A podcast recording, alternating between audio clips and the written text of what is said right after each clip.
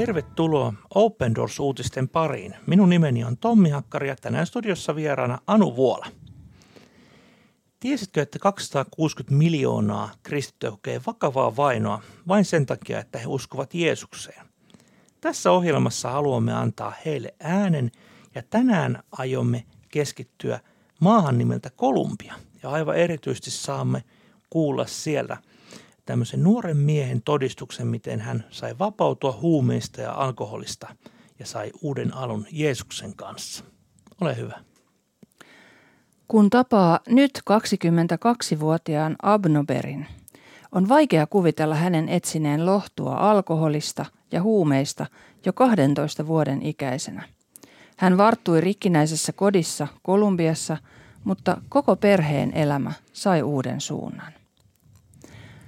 Abnoberin lapsuuden kotina oli puutalo joen rannalla.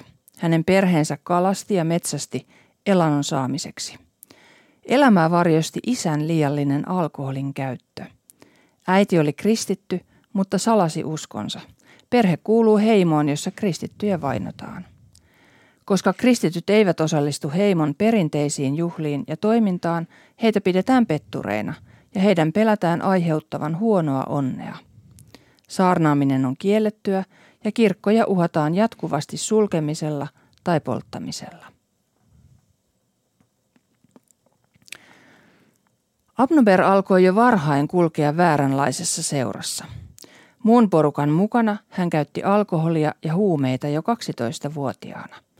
Meno jatkui siihen asti, kun vanhemmat päättivät lähettää neljätoistavuotiaan Abnoberin lastenkeskukseen Open Doorsin ylläpitämään kouluun. Tämä paikka on minulle suuri siunaus, Abnober kuvaa lastenkeskusta.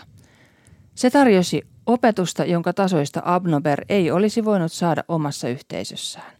Oppimistaan uusista taidoista hän mainitsee erityisesti ryhmätyöskentelyn. Tärkeää pojalle oli myös tavata ihmisiä, jotka rakastavat Jumalaa. Abnober sai kuulla evankeliumin, syventyä siihen ja kasvaa uskossa. Lasten keskuksesta tuli Abnoberille kuin toinen koti, jonka antama turva ja hoiva myös kantoi hänessä hedelmää. Kun Abnober vuoden opiskeltuaan vietti lomaa perheensä luona, hänen vanhempansa ja koko yhteisönsä huomasivat pojassa tapahtuneen muutoksen. Minusta oli tullut ihan erilainen ihminen, Abnober toteaa. Lastaan katsoessaan isä ja äiti vakuuttuivat siitä, että Jumalan voima on todellinen, ja avasivat sydämensä hänelle. Niin koko perhe muuttui. Äiti alkoi elää todeksi salassa pitämäänsä uskoa, ja isäkin tuli Jeesuksen luo. Jumalan kiitos, perheeni on nyt kristitty, Abnober iloitsee. Usko toi mukanaan myös vaikeuksia Abnoberin perheen elämään. Äidilläni oli työ lastenhoidon johtajana, mutta hänet erotettiin, koska hän uskoo Jumalaan.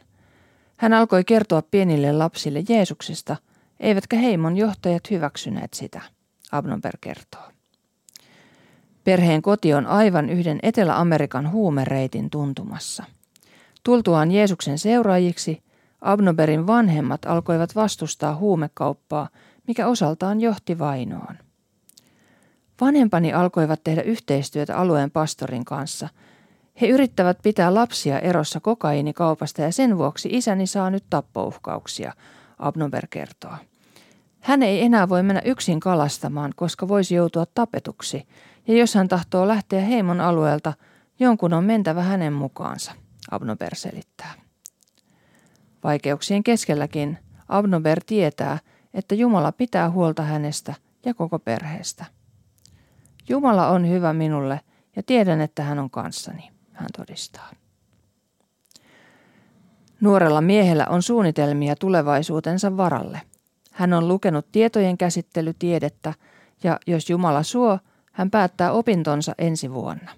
Sen jälkeen Abnober haluaa paitsi työskennellä ammatissaan, myös alkaa opiskella jotain toista alaa. Päämääränä on voida auttaa omaa perhettä ja palvella yhteiskuntaa mahdollisimman hyvin. Joulu on Abnoberille uusi ja erityinen juhla, jota hänen heimonsa parissa ei tunneta. Vuoden vaihtumista sävyttää kylässä ihan toisenlainen traditio. Yhteisön jäsenet tekevät topatun ja puetun mieshahmon, joka vuoden vaihteessa keskiyöllä sytytetään tuleen, Abnober kuvailee. Me vietämme joulua perheenä, hän kertoo. Kokoonnumme yhteen kahdeskymmenesneljäs joulukuuta, syömme ja kerromme tarinoita. Se on kuin perheen jälleen yhdistyminen. Joulu on aikaa, jolloin kiitän Jumalaa taas yhdestä vuodesta, jonka hän on suonut, ja juhlin Jeesuksen syntymää. Minulle joulu tarkoittaa, että kuningas on tullut, hän eli ihmisenä ja kuoli puolestamme. Sitä joulu on. Abnober aloitti huumeiden käytön jo kaksitoistavuotiaana, varttui rikkinäisessä kodissa Kolumbiassa ja hänen elämänsä ennuste oli todella huono. Voidaan sanoa näin, että jos ihan tutkitustikin, että jos, jos näin aikaisin tämä päihteiden vakava käyttö alkaa, niin siitä vapautuminen on erittäin epätodennäköistä. Mutta Jumalan ihme. Abnober sai avun, hän pääsi Open Doorsin pitämään lasten keskukseen ja sai siellä ensinnäkin hyvää koulutusta ja sai kuulla Jeesuksesta. Aivan mieletön tarina. Ja jos ajatellaan tätä perhettä, niin tässähän on kyseessä perhe, jolla, jota, joka eli tämmöisessä heimoyhteisössä, eli nyt ei puhuta taaskaan semmoisesta Kolumbian ehkä keskivertoperheestä, vaan puhutaan, puhutaan semmoisesta perheestä, jolla, jolla on, on niin kuin selvästi tämmöiset animistiset taustat ja heidän, heidän niin kuin heimossaan tämä ää, kristyksi kääntyminen ei ollut todellakaan sallittua. Ja, ja hänen äitinsä oli kristitty, mutta hän salasi uskonsa, koska, koska siinä, siinä heimossa kristittyjä vainottiin erittäin ankarasti. Mm, ja heidän pelättiin aiheuttavan huonoa onnea, niin. Että kaikki on tällaista vähän niin kuin jotenkin maagista kaikki, kaikki toiminta, että sen, se siitäkin näkee tämän tällaisen animistisen perinteen. Kyllä, ja niin kuin tuossa... Tuossa kerrottiinkin vaikka joulunvietosta, niin ei viet, juhlittu Jeesuksen syntymää, vaan sytytään joku olkiukko mm. palamaan. Mm. Ja nämähän on näitä tällaisia tämmöisiä rituaaleja, mitä, mitä siihen, siihen kuuluu. Mutta jos ajatellaan sitä, että hän eli yhteisössä, missä kuten sanotaan saarnaaminen oli kielletty, kirkkoja uhattiin jatkuvasti sulkea ja ne jopa poltettiin.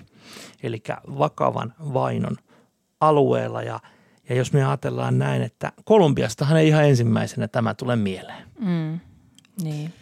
Mutta kyseessä onkin näiden, näiden niin kuin, ei välttämättä niin kuin suuren, suuren joukon ö, tilanne, vaan, vaan, vaan nimenomaan näissä pienemmissä heimoissa.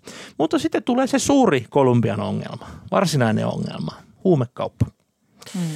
Ehkä monet teistä katsojistakin on, on kuulleet, että Kolumbiassa pelataan jalkapalloa ja käytetään kokaiinia ja se on maailman suurimpia ja keskeisimpiä. Kokaiinin ja huume, voidaan sanoa, että se on huumevaltio. Se on läpeensä korruptoitunut ja, ja käytännössä nämä huumeparonit hallitsevat koko maata. Ja se on aika, aika hurja kuva. Mm. Se on en... rankka, rankka ympäristö nuorille kasvaa. Kyllä. Se on niin... niin... joka paikassa tarjolla sitten se huume, huumemaailma, joka sitten houkuttelee aluksi, mutta lopulta tuhoaa. Kyllä, ja siitä oikeastaan aloitetaan, jos hän kaksitoistavuotiaana alkoi käyttää huumeita ja alkoholia, ja sitten päästään lastenkeskukseen, sai oppia tuntemaan Jeesuksen, sai koulutusta, mutta mitä sitten tapahtui? Vaino jatkui, eli hänen kauttaan hänen perheensä sai tulla uskoon ja, ja he huomasivat muutoksen tämän pojan elämässä, arvoissa, asenteissa ja se oli niin kova todistus, että hänen vanhempansakin kääntyivät kristyiksi ja eivät enää katsoneetkaan hyvällä sitä oman kylän huumekauppaa ja siitähän seurasi ongelmia. Hmm. Joo, ja isäkin oli ollut alkoholisti aiemmin, niin. Että se on, hänellekin tuli varmaan semmoinen henkilökohtainen iso muutos elämään sitten. Sitten ihan konkreettisesti. Joo. Kyllä. Eli Kolumbia, kun ajatellaan, niin juuri tämä, että sä ö, usein kristityt tavallaan haluaa toimia elämän puolesta, jotenkin vastustaa huumeita, se on päivänselvää, niin koska se on niin kietoutunut tämä huumekauppa koko siihen yhteisöön, niin vastustamalla huumekauppaa astat itsesikin hengenvaaraan. Niin kuin tässä kerrotaan, että tämä hänen eh, tuota, niin, niin, ei pysty enää menemään yksin kalastamaan, ei mm. pysty oikein liikkumaan. Hän on koko ajan semmoinen maalitaulu siellä valmiina tapettavaksi.